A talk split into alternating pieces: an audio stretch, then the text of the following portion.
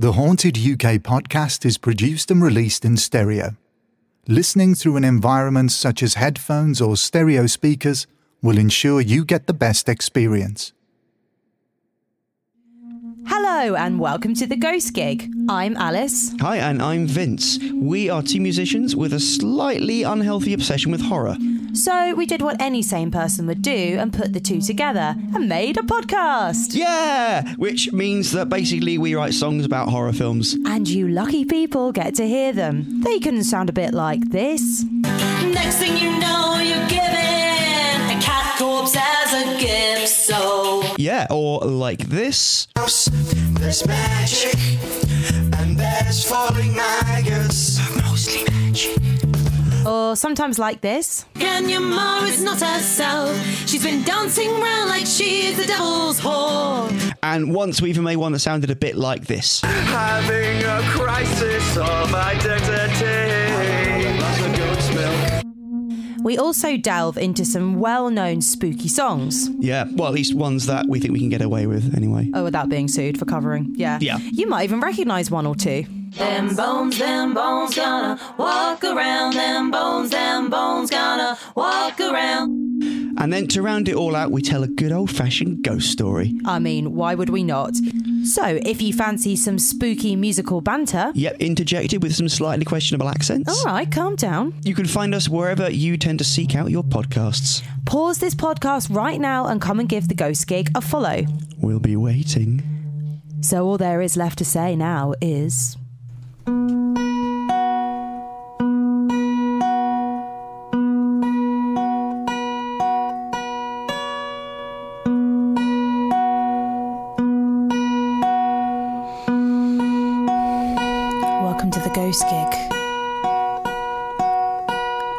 Are you sitting comfortably?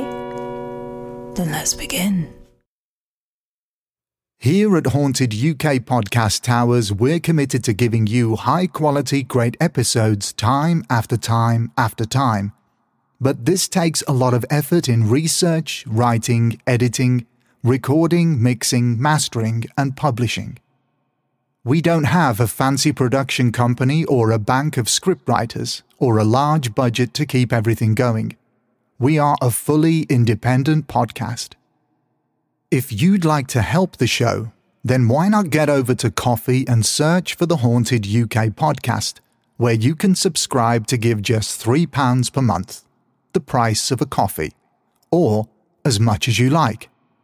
If you'd rather not sign up for a monthly subscription, then you can simply make a one off donation, again, as little or as much as you like. This really helps the show with our website, Ko-fi membership, merchandise, equipment, as well as other financial commitments. So, if you feel that you'd like to help keep the lights burning, the wheels turning, and the stories rolling, then why not consider getting over to Ko-fi and donating to the show? That's ko hyphen fi and search for the Haunted UK podcast. Thank you. When you need mealtime inspiration, it's worth shopping Kroger, where you'll find over 30,000 mouthwatering choices that excite your inner foodie. And no matter what tasty choice you make, you'll enjoy our everyday low prices, plus extra ways to save, like digital coupons worth over $600 each week. You can also save up to $1 off per gallon at the pump with fuel points. More savings and more inspiring flavors make shopping Kroger worth it every time. Kroger, fresh for everyone. Fuel restrictions apply. Now, without any further delay, let's get this episode started.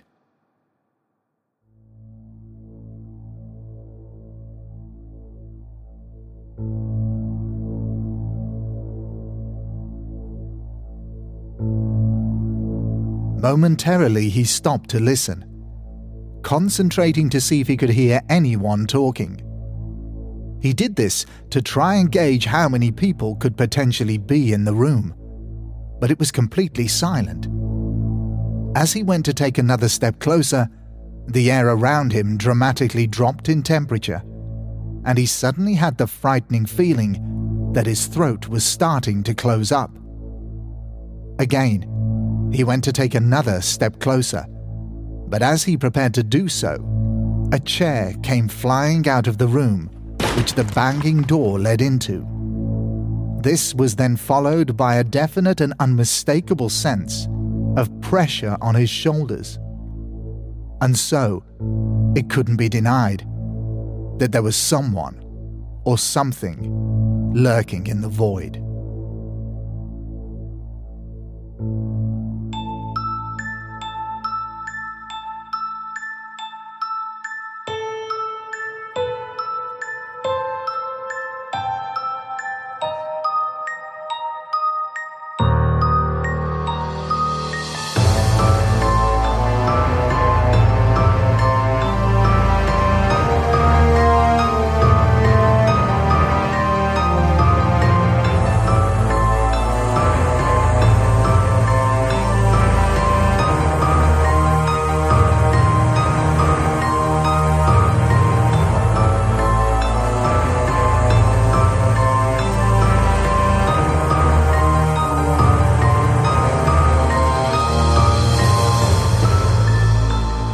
Is episode 45 of the Haunted UK podcast. And in this special mid season episode, we're going to hear some of your chilling stories.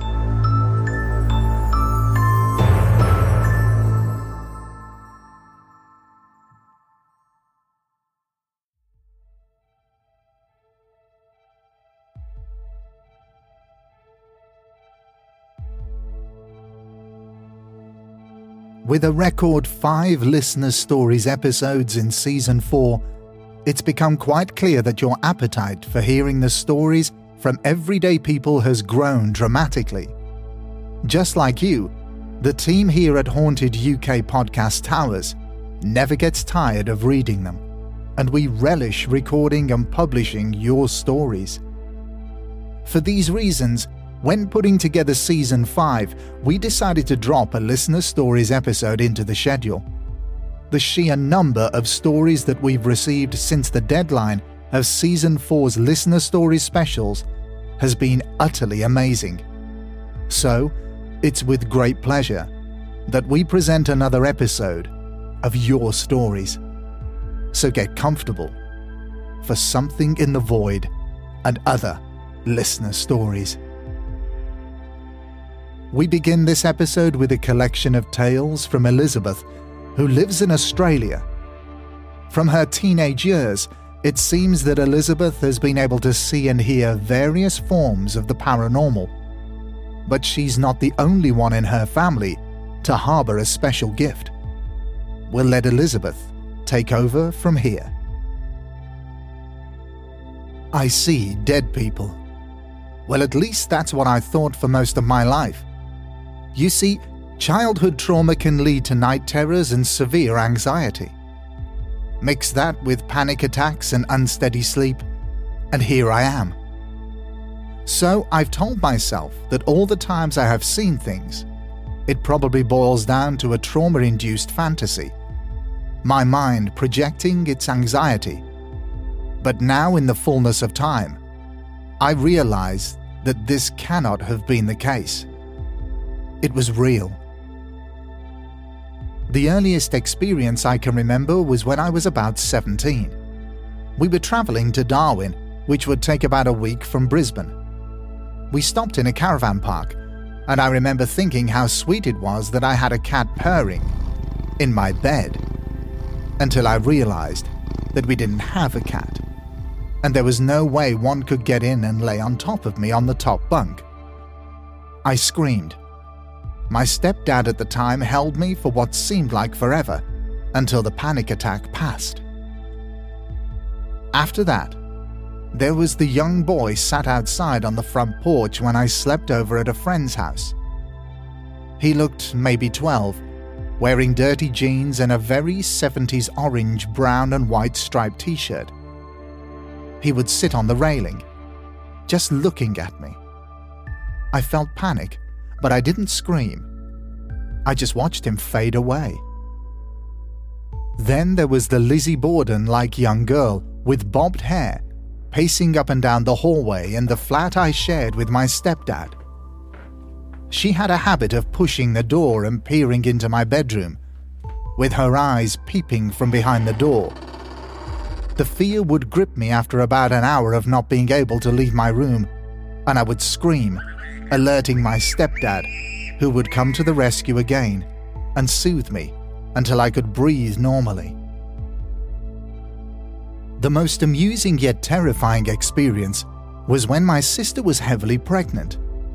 We were sharing a bed for the night, and I woke up to find what looked like a demon. Pretty much exactly what Spike from Buffy the Vampire Slayer looked like, but with an evil face. This thing was hovering over my sister. I don't know what woke me up, but at the time I was facing away from her. As I turned over, I was confronted with this thing staring at my sister with her huge belly. Whatever this entity was, it then hissed at me and disappeared. I screamed out in terror, causing my brother to come running into our room in his boxer shorts, holding a chef's knife like the protector he was. By this time, my sightings were so frequent that my mum and siblings, and even I, would just laugh at the sight of my brother and would go back to sleep. Speaking of my siblings, I have three sisters. One in particular, Paulina, has a sixth sense. My mum, who lived from 1955 to 2004, loved telling us the story of a very strange incident that occurred when I was just a tiny baby. Mum was outside hanging washing out when a plane flew overhead. Paulina would have been around five years old at the time. She began crying and screaming, saying that the plane was going to crash and that the kids on board were going to die. The plane did indeed crash, and horrifically, many of its passengers were children who were on a school trip that day. Another incident which displayed Paulina's abilities happened when I borrowed her car one evening when I was 18. For some inexplicable reason, she suddenly woke up to the sound of someone screaming her name. Paulina! At the exact same time, I accidentally hit the accelerator pedal instead of the brake and drove her pride and joy straight into the solid brick letterboxes outside the front of our house. As I grew older and more mature, I began to become less afraid of my visitors and actually started to forget about them. If I did have an experience, I would just ask the visitor to go away or tell them that I didn't have the energy to deal with them at that time. And surprisingly, it worked. For a while. All of the above incidents, however, were leading up to probably the most significant experience of my life I was 19, and it was 2000. My mum, stepdad, sister Paulina, nephew Christopher, and I were living in Wangaratta, Victoria. My sister Penny, who was the middle child, had been living there for some time with her husband. So, my mum decided that we should move there as well. Christopher is my eldest sister's son. She's about as mentally stable as a pin balancing on its head so my mother raised Christopher from birth. It was now the age of the internet, and I was quite the adventurous type. Instead of staying at home, I would instead spend weekends with friends in Sydney and sleepovers with my mates between rally driving around the countryside. I remember returning from my adventures and my mum telling me that Christopher had a new imaginary friend. We all thought that it was adorable that he would talk to this friend when he was playing.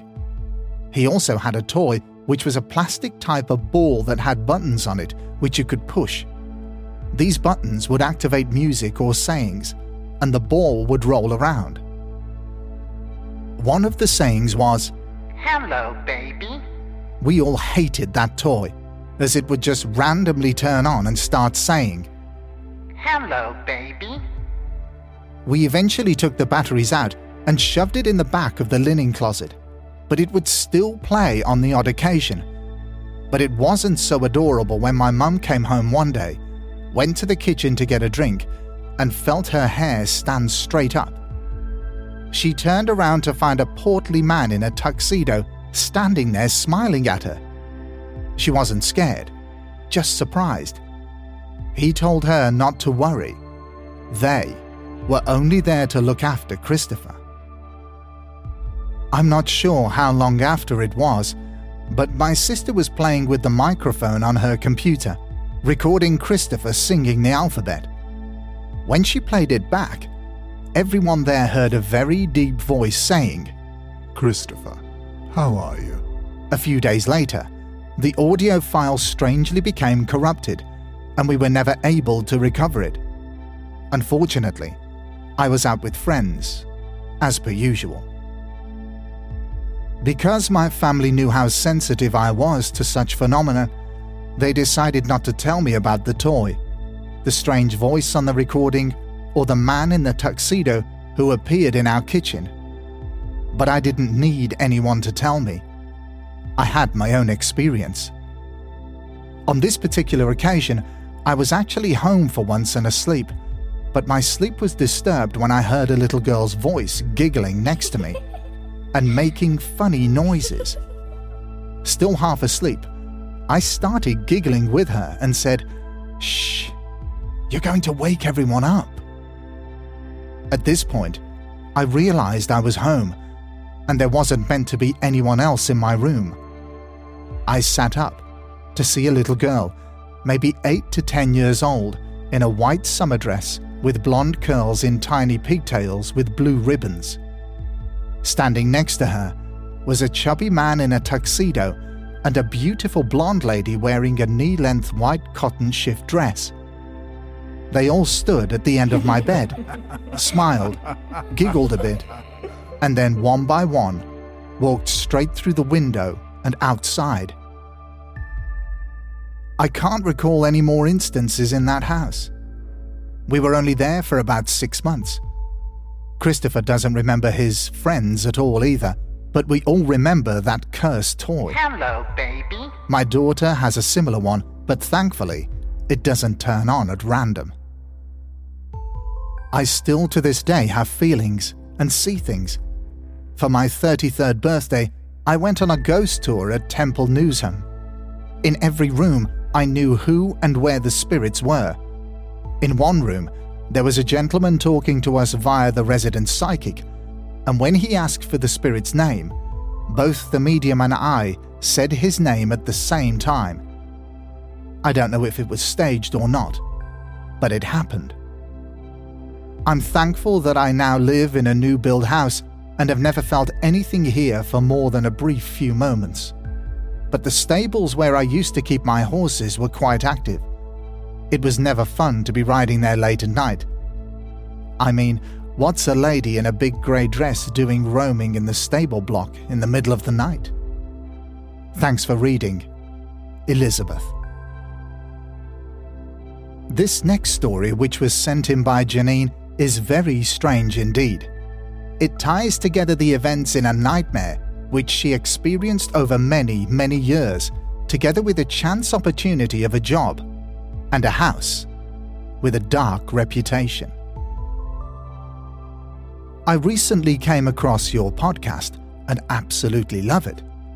My name is Janine and I live in Bedford. I thought I would tell you a story of just one of the strange and unexplained incidents that has happened in my life. Since as long as I can remember, I have always felt the presence of spirits, and even on several occasions have seen people and animals. But there's one experience which haunts me to this very day. As a very young child, I would have an awful nightmare of a man who would stand in my bedroom and stare at me. Sometimes I would wake up screaming, but still see or feel this person in my room. But was he really there? Or was this simply a case of my imagination playing tricks on me? As I grew into adulthood, I continued to have these dreams. These dreams of that man and an old house I had never been to before. And I still found them to be just as scary as I did when I was a child. Now, this is where it gets interesting. Eight years ago, I started working for Cranfield University, and as I was being shown around, I was taken to a very well known house, referred to by several staff members as the Haunted House or the Harry Potter House. As soon as I got there, I immediately felt uneasy.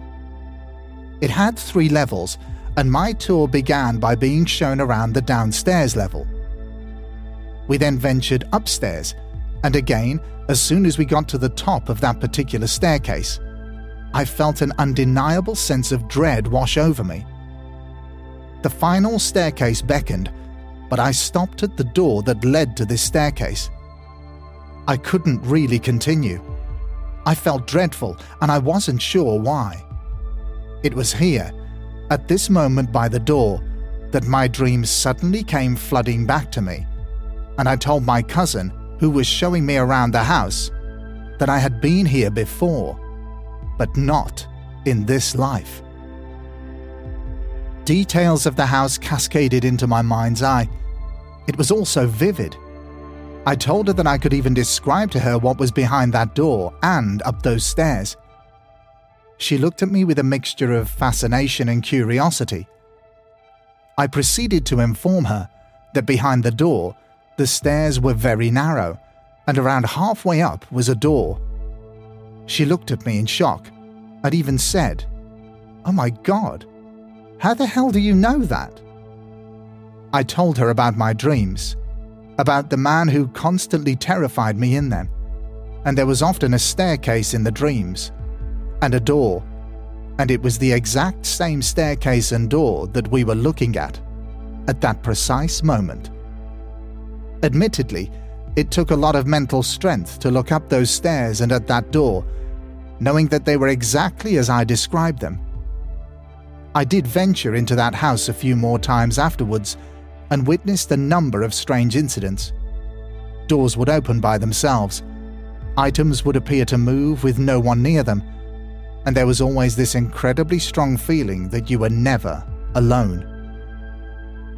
Many students would often share comments about the house, noting in particular how haunted it was. Unfortunately, though, the house and the houses around it were demolished. The land was cleared and new houses were built. As I said before, I love the stories on the podcast, so keep up the good work. Janine. We now move on to an amazing collection of stories from a listener who wishes to remain anonymous. The men and women in our armed forces do a job that many of us would find completely impossible. At a moment's notice, they can be sent into situations and scenarios where they could find that their lives are literally on the line. But as many of them will say, we're just doing our job. These individuals are trained to the highest standards and have skills and knowledge which enable them to operate in conditions which the average person would find unbearable. But it's also these same positive attributes which make these people in the armed forces excellent witnesses. So sit back and listen to these fantastic stories told by an ex RAF officer stories of ghost and poltergeist encounters, which she not only had as a child, but also as an adult when stationed at two RAF bases.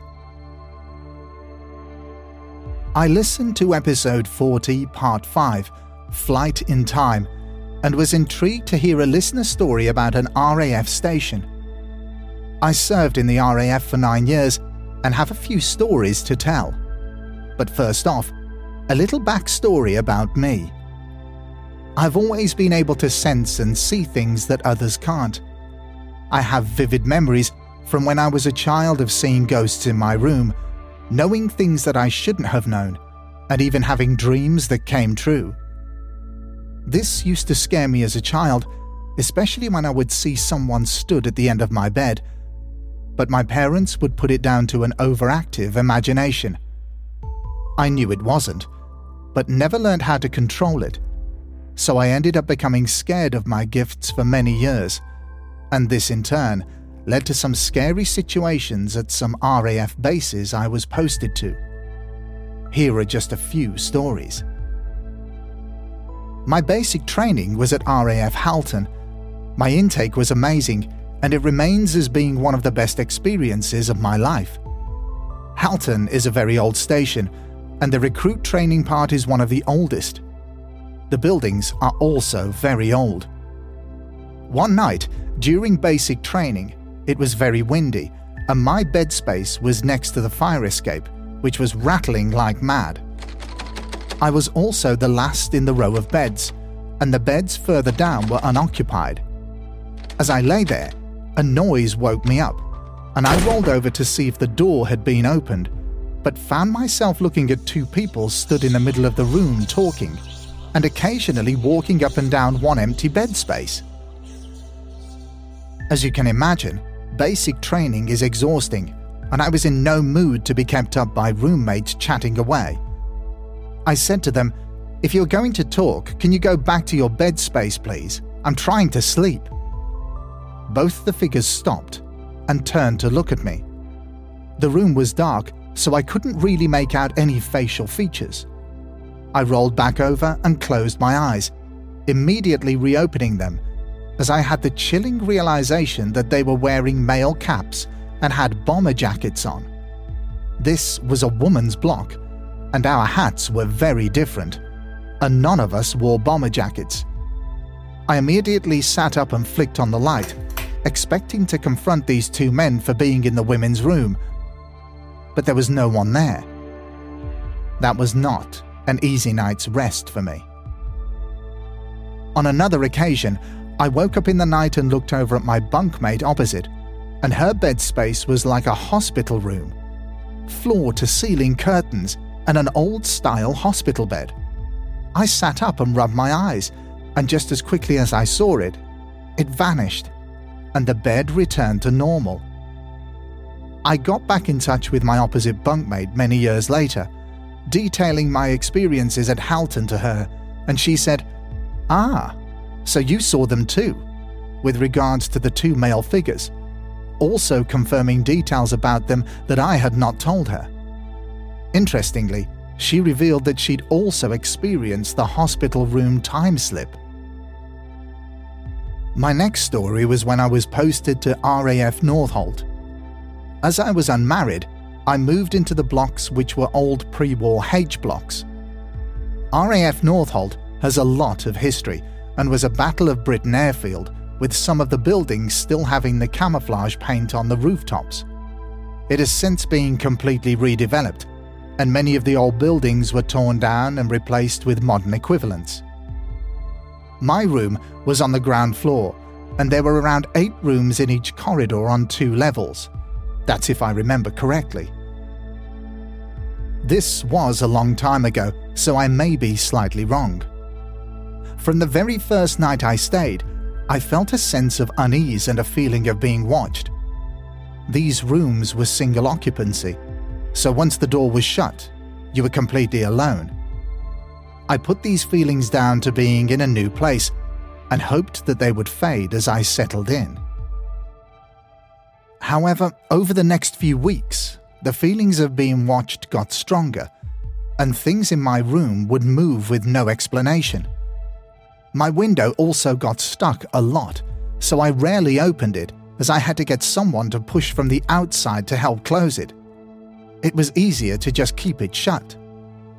The corridor had a fire door, so there was no strong draft to consider either. I had a mirror on the side of my wardrobe, and on numerous occasions when I opened the door, I would see a dark figure quickly move from my view. But when I turned around, my room would always be empty. My television also turned itself on a couple of times. It was a clunky old little portable thing which you had to physically push a button to turn on. I also had many experiences of sleep paralysis, and on one disturbing occasion, I saw a dark shadow at the end of my bed while my arms and legs were being lifted up. I was unable to scream and could do nothing but watch my arms and legs lift higher and higher. I eventually managed to make small sounds, and I felt my entire body drop back onto the bed. I slept with the light on for the rest of that particular night. With all of these things happening to me in that room, a work colleague commented that I looked tired. I just said that I was struggling to get used to the new room, but was sure that I eventually would.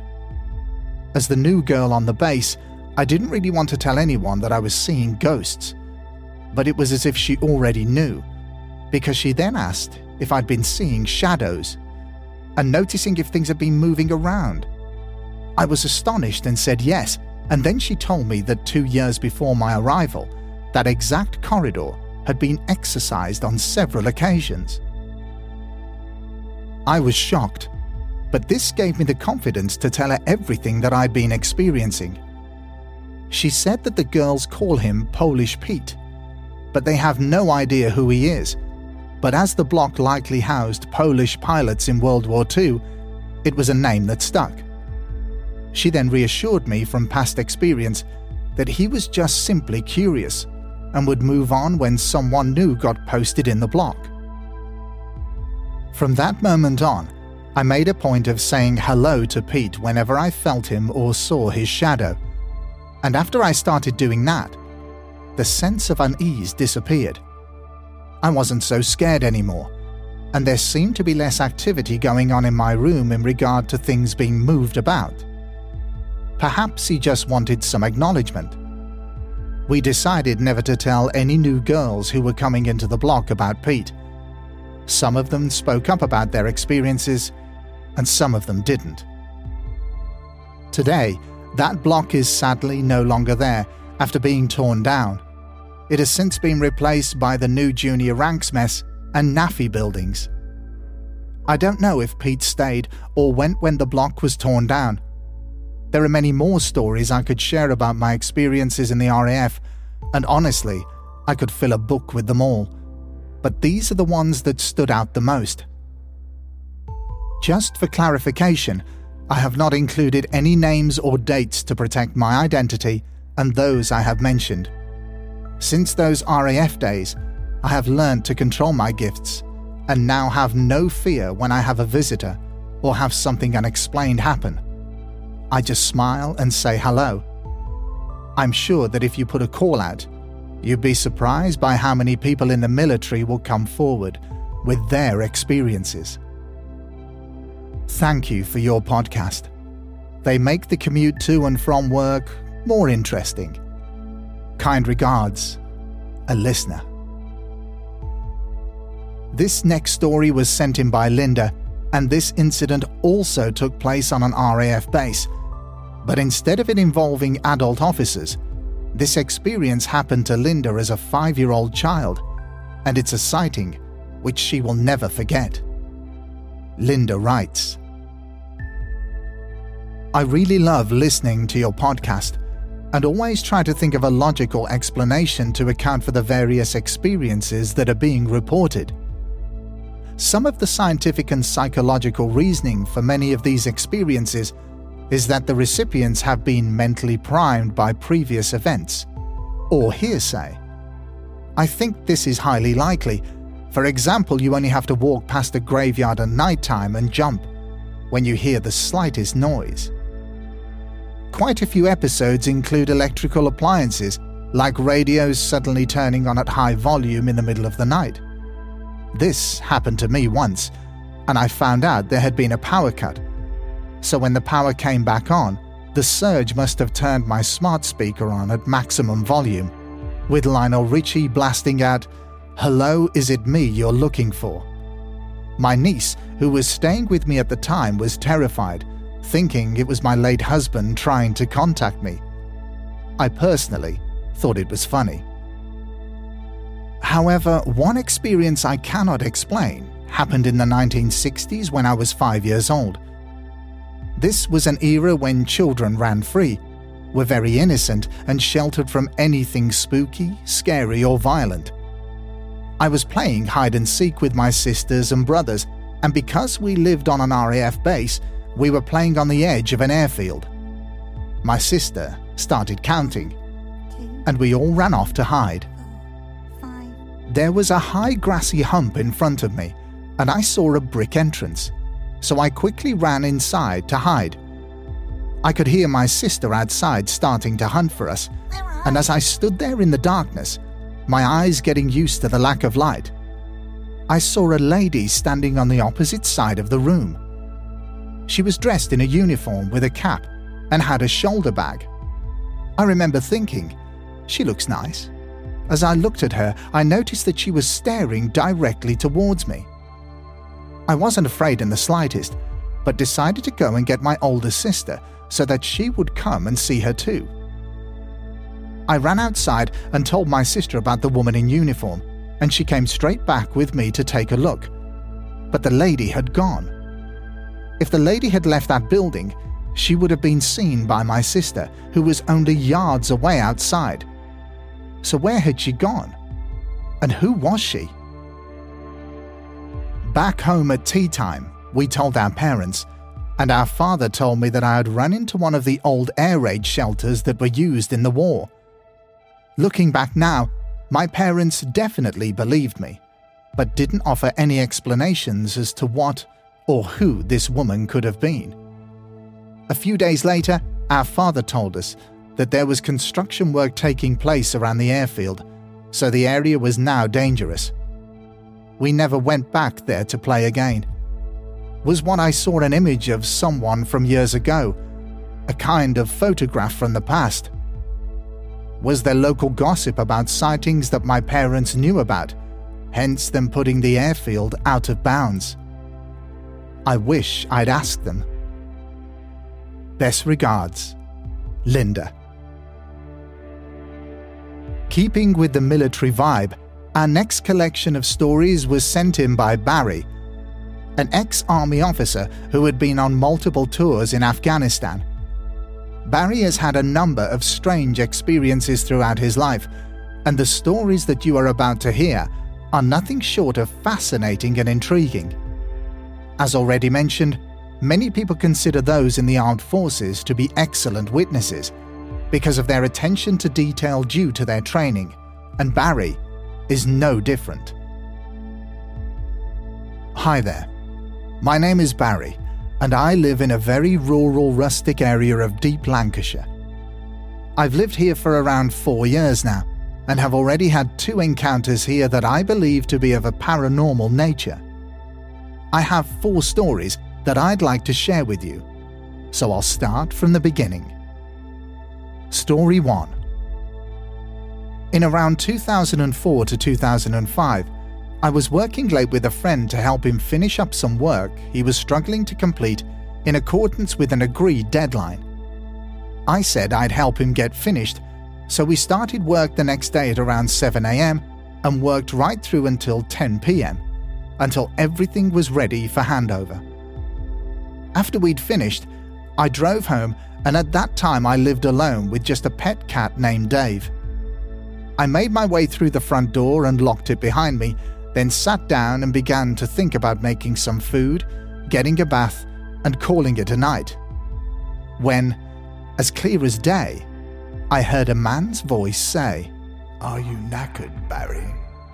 Without even thinking about it, I replied, Yes, I'm absolutely. Then I just stopped and realized that nobody was there. I looked at my cat, who was perched on the arm of the chair, and he was giving me those Garfield eyes, as if to say, Stupid human. The whole atmosphere then fell absolutely silent. And I mean, silent. No sounds of a car, or wind, or rain to be heard. Not a neighbor, not even a vibration from some household appliance. Not a single sound. This lasted for around five seconds or so, and then everything went back to normal again. The cat started grooming himself, I heard normality from outside, and the fridge continued with that ever familiar humming sound that never seemed to stop. I don't know if it was just me or my imagination but I clearly heard someone's voice that night, and to this day, I cannot explain it. Story 2 This incident took place when my wife, daughter, and I first moved here after I left my final posting in the army. I found a local job in a care home as a maintenance manager, which, given my employment background, seemed like a steady, slow paced, stress free job it would give me the chance to find my feet in our new home and village to ease my way back into civilian life. But there was a cataclysmic catch. This was during the first and second lockdowns of the COVID 19 virus pandemic. And there were fatalities because of COVID 19 within the care home that I was now employed at. At this time, the NHS was hit heavily, and if you remember, there was an accommodation crisis within the hospitals where they were running out of beds. So, our care home was one which NHS requested a whole corridor of the home to act as a temporary overspill for our local hospital, should there be a need for it. It was my job to clear, fix, maintain, and make ready all the rooms, beds, equipment, and amenities, and to ensure everything was up to standard for an intake of patients at a moment's notice. Part of this was repairing all door handles and locks on every door all the way down the corridor. The place was absolutely emptied of all apparatus. The care workers had relocated all of the residents onto another floor. The cleaners sanitized the whole corridor, and then I completely stripped the spaces of everything until there was nothing more than walls and doors. It was at this point that I started to repair everything that was needed. While I was coming to the last two or three door handles, I could hear footsteps, as if someone was down at the bottom end of an area I could not quite clearly see. I could see all the way down the corridor, but not around one corner. Right next to where I was positioned was the lift, which was the only way on or off the corridor, and this was my line of sight. I could also see the whole of the corridor, right down to a canteen area which was like a lounge. This had a kitchenette area attached to it and was a mid sized room all of its own. It was in there that I heard the fast tapping of seemingly rushed footsteps. Now, the nature of the steps sounded to me like a member of staff, as they were steady and controlled, whereas an elderly resident's footsteps would have sounded more shuffled with an unsteady characteristic, so I thought nothing of it, other than how I'd never seen or heard them come out of the lift and walk past me. It was quite possible, though, that I could have been inside a room rummaging through my tool bag, I suppose, but then something very strange happened. Just out of the corner of my eye, I caught a glimpse of a lady's flowery dress flow into one of the rooms at the bottom of the corridor. This was strange in itself, as the staff wore a navy blue uniform. I shouted, Hello? Excuse me? Hello? To which there was no reply. So I stopped what I was doing and started walking towards the room, still clearly addressing whoever was in there. This particular corridor was no longer in use and was therefore out of bounds. So as I continued towards the room, I started to think that it may have been a visiting relative who'd maybe automatically just gone to where they normally would have on visits. Once I reached the doorway that I'd seen her walk into, I entered the room. There was absolutely nobody there. I never told anybody about this. I just went back to the door I was working on and carried on as if it had never happened. It didn't affect me the way that I thought seeing a ghost would as I never felt afraid or uneasy or watched over in any way. In fact, it didn't feel spooky or creepy one bit, given the fact that I was on my own in an empty corridor of a care home. It was almost a feeling of, yes, that just happened. I know it happened, and I should just get on with what I'm doing. Strangely, I felt completely at ease with the whole experience. Unlike my third story. Story 3 So, going back a little to my time in the army during one of my tours of Afghanistan, I and a few of the lads decided to take a look into the lost art of pipe smoking, something that for men of our age was absolutely unseen. But it is something that has stuck with me and something I still practice daily, especially while out walking my dog. Where I live, I'm surrounded by farmland which is currently being built on, but the remaining land is still being farmed. This may change if the contractors fence it off and expand the area of new builds. This particular piece of land I walk Duke, my dog, on, is handrailed by a medium to large size industrial estate, which during the Second World War was a small airfield used for the shipment and supply of goods out to the areas of operations at that time. The airfield was an American led airbase, and the units on site were predominantly US and Canadian forces, so our little village back in the day would have been awash with jeeps and GIs, something that I would have loved to have seen. One night, I was walking Duke along our ever familiar patches of land, allowing him to run free of his lead. Bound in and out of the bushes and trees and sprint in large circles over and across the open fields. I would, of course, take out my old tobacco pipe and begin to prepare it for its evening's use. Usually, on any other day, we would have this whole area to ourselves, but tonight the farmer was out in his tractor, ploughing his fields with the tractor all lit up as dusk was upon us. Because of this, Duke always stayed within a few yards of me and didn't venture out as far as he normally would. As I was lighting my pipe, I could see the farmer in his cab looking at me. Like, really, really looking at me. Now, I know that the area of land that I'm using is permitted to the public, so that wasn't of any particular concern, but I was now beginning to wonder if that was only within a certain time bracket, or maybe not while the farmer is working on the land, which would absolutely make sense, so I raised my hand to acknowledge him, almost as if to say, Sorry, mate, I'll put him on his lead and we'll be on our way. So, with that, I ushered Duke to my position and began to fix him to his lead, when suddenly everything lit up as bright as Blackpool illuminations. I looked up to see the farmer heading straight for me.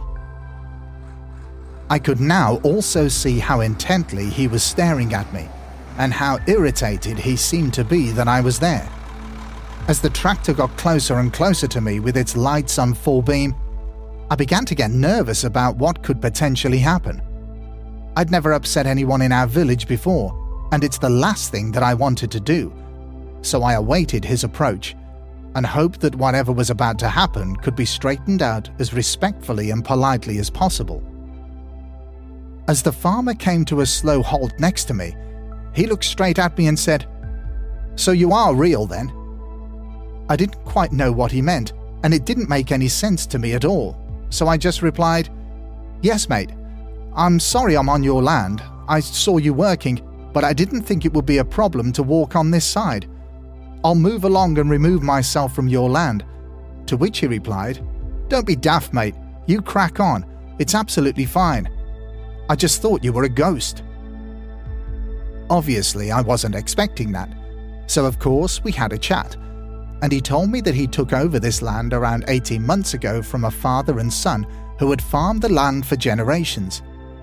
Around six months after he'd taken over, he said that he was out in this field and could see in the distance a youngish chap, seemingly smoking and walking. He said this guy was walking straight towards him, and as he carried on with his duties, he began to smell pipe tobacco. He said that he looked around, and right there in front of his cab was a young man, who he estimated to be in his 20s. This man was looking up at him, cradling a tobacco pipe. The farmer said he spoke to him by saying, All right, mate, how's it going? To which the young man replied, Not too bad, thanks, mate. How do I get back to the airfield? Now, this didn't particularly seem out of the ordinary, as people still referred to it as the airfield today. But what was strange was that he had an American accent. The farmer thought nothing more of it and directed him across the road to the industrial estate where the airfield once was. The young man then said, Thank you very much, sir. Have a good evening. To which the farmer replied, Yes, and you too, mate. And with that, he was gone. The farmer then told me that night he went for a drink in the local pub after work with two of the other farmers, both now retired, and told them about this young man smoking a pipe and asking for directions. One of them said, Was he American? Yes, said the farmer. They then looked at each other and told him about their own experiences with the young man. After telling me this, he said, I saw you smoking a pipe, and I thought you'd come back, but when I shone my lights at you, you didn't disappear, so I came over to make sure you were real. We both had a little laugh over it, and I said, I'm as real as they come, mate. And with that, we wished each other a good night. He carried on working, and I stepped off to continue my walk, feeling quite happy that the whole thing went well. But I began to wonder if his story was in fact true, or was he just saying it for conversation value? Who knows, I thought, and continued on with my walk.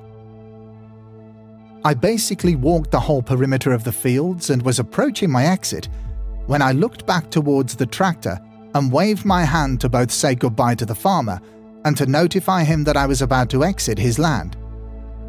He acknowledged this by flashing his lights at me. Quite impressive, I thought. I was now about to step into the gap between the trees, which led me out onto the road. This then led on to my house, a journey I had made countless times. But as I stepped through the gap, I heard the voice of a young American lad say, Good night, buddy. My blood ran cold. I still walk that land, and since then, absolutely nothing has happened. But every single time I step onto that land, I get goosebumps as sharp as pins. For the whole time I'm there, I feel like I have eyes on me until the very moment I step back off it again. It's only then that everything goes back to normal. The goosebumps disappear, and everything is calm again.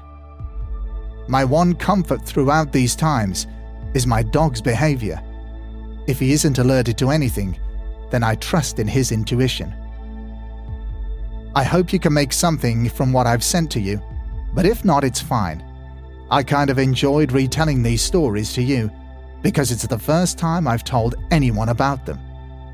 All the very best, Barry. We now move on to our last two fascinating stories, which were sent in by Jordan, and they're the reason that this episode is entitled Something in the Void. These experiences, one which happened to him personally, and the other which happened to a work colleague, both took place in locations which were supposed to be empty of all human activity a train station and an abandoned care home. Working as security officers, Jordan and his colleague are used to working in places alone, places where some people wouldn't dream of venturing into. And it's in these places that the paranormal can sometimes show itself. I just want to start by saying thank you for an amazing podcast. I stumbled upon your show a couple of weeks ago and I've been binge listening at work. I'm currently at the start of season 3's listener stories. I was going to wait until I'd caught up before sharing a few of my stories. However, something happened last night at work that I wanted to share with you. I work as a mobile security officer. Essentially, I drive around at night, lock buildings up, complete patrols, and then unlock buildings in the morning. I also respond to buildings when their alarms have been activated, and always hope and pray prior to arriving that the site hasn't been broken into. Quite frankly, I really don't want to come face to face with someone who has broken into a building that I look after. And if I'm being honest, I dread the paperwork that comes with it even more. But I digress. Due to the nature of my job, I won't be able to reveal the exact locations which are mentioned, but I hope you enjoy the stories nonetheless. So last night, the 15th of October 2023, I was locking up a train station. As part of my duties, I walk the concourse and platform to ensure it's free of people and as most nights, it was clear. However, as I turned around to head back down the stairs, I heard the sound of a whistle, and it sounded like it was coming from the platform behind me. I turned around but couldn't see anyone, so I walked to the end of the platform to ensure that no one was hiding, but no one was there. As far as I was aware, there were no engineers scheduled to work on the track, so I called the office to ask if they could confirm this, as I didn't want to lock anybody in. They assured me that no last minute works had been arranged, and that the only person scheduled to be there was me. I completed my lockup and returned to my vehicle and took my break. Whilst sat there, I decided to do a little bit of research on the station and found out it was built in the mid 19th century. However, I couldn't find any reports of the station itself being haunted. When I began to look into the town itself, I found out that it is regarded as one of the most haunted towns in England, with its own Grey Lady and a monk.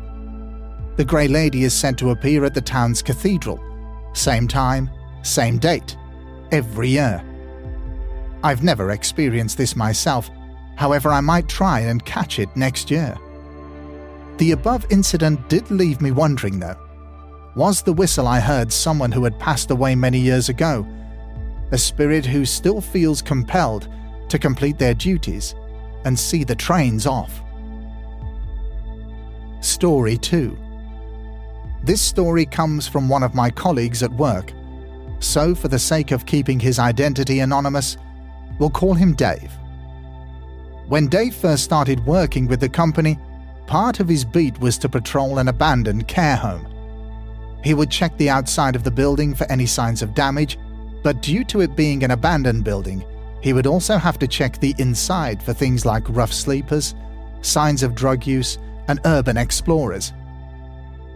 Now, prior to Dave going into the site, a few of the guys we work with told him that they now refuse to go inside the building, as they believed it to be haunted. Naturally, Dave presumed they were trying to wind him up, being the new guy and all. He told me that the first time he was there, he didn't have any problems at all, apart from when he went upstairs. The door leading to the corridor slammed when he was about a quarter of the way down the hallway. But after checking the door, he found that it closed slowly at first, and when it got to about halfway, it would slam shut. This carried on for a few weeks, with the guys at work asking him if he'd seen anything, to which he'd replied that he hadn't. He did mention, though, that the atmosphere always felt a bit off, and he always got the impression that he was being watched. But he put this down to the guys at work getting into his head. That was until one particular night. Dave went to do his normal patrol, but when he entered the building, every instinct was telling him to turn around and leave. He said that looking back on it now, it was almost as if something was literally inside his head, screaming at him, telling him that he wasn't welcome and to leave immediately.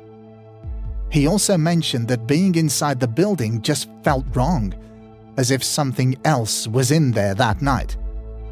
It's at this point that I would like to mention that he was an ex military officer and didn't scare easily. Dave continued on and completed his patrol of the lower floor as normal, and then, as always, carried on upstairs. Whilst walking down the corridor, he waited for the familiar slamming sound of the door closing, which, as already mentioned, happened when he was a quarter of the way down. But on this occasion, it was followed by another sound of a door slamming. But repeatedly. And this time, it was coming from the opposite end of the corridor.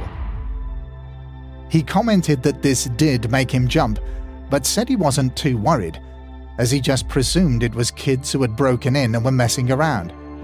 So, he began to walk towards the banging door, knowing that the side room it led into didn't have any other doors or rooms leading off it.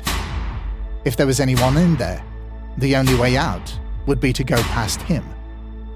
He was about halfway down the corridor when the door suddenly stopped slamming. This was followed by a brief moment of eerie silence. Momentarily, he stopped to listen, concentrating to see if he could hear anyone talking. He did this to try and gauge how many people could be potentially in the room, but it was completely silent. As he went to take another step closer, the air around him dramatically dropped in temperature, and he suddenly had the frightening feeling that his throat was starting to close up. Again, he went to take another step closer, but as he prepared to do so, a chair came flying out of the room, which the banging door led into. This was then followed by a definite and unmistakable sense of pressure on his shoulders. And so, it couldn't be denied that there was someone or something lurking in the void. It was at this point that he turned around and ran out of the building as fast as he could and never went inside again. He fully believes that the presence he felt that night was pure evil. In fact, borderline demonic. When I asked him if there was any chance a couple of kids could have thrown the chair, he told me that it was a very heavy office style chair, the type that was very awkward and difficult to pick up, let alone to throw. We still look after this building. However, it is set to be demolished soon and is now surrounded by fencing. We are now only required to perform drive by patrols. I've never been inside the building, but every time I've done a drive by patrol, I've always had the feeling that I'm being watched. I've even seen lights being flicked on and off, and every now and then, out of the corner of my eye, I'm sure I see someone inside. A flicker of a person with their eyes on me. But when I choose to take another look, there's never anything or anyone there. Whilst I am unable to back up Dave's story, the more I've got to know him, the more I'm sure that he is telling the truth. I find him to be an extremely trustworthy person, and every time I hear him tell someone else the story, not a single detail changes. Personally, I fully believe him and will do until someone proves otherwise. I hope you enjoyed my stories. Thank you once again for making a truly enjoyable podcast, and I look forward to binge listening to the rest of the episodes. Kind regards, Jordan. So there you have it. Another amazing collection of intriguing, creepy, and baffling stories, all sent in from people just like you. Whilst many of us continue to search for answers regarding reports of paranormal and supernatural phenomenon, we still need to be aware that people who have these encounters shouldn't be ignored, judged, or ridiculed. We should instead try to understand why and how these strange events can possibly occur. Whilst I'm a huge believer in the scientific models which our world, solar system, galaxy, and universe exist in, I'm not so ignorant as to believe that science has the answers to everything. New scientific discoveries are being made all the time, so maybe one day, sometime soon, the answers that we are all seeking with regards to the paranormal will finally be exposed in one of these discoveries. But until that time comes, and until those discoveries are made, it's still a good idea to continue to be fully aware of your surroundings, to keep asking questions, and above all, to keep your wits about you. Because the next person to have an encounter with the paranormal, or perhaps to be a subject of a short haunt, or to have their experience become part of a listener's stories episode, just like this one, could be you.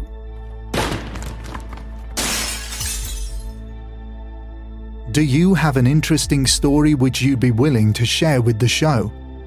If so, your story could feature in our end of season listener stories episodes.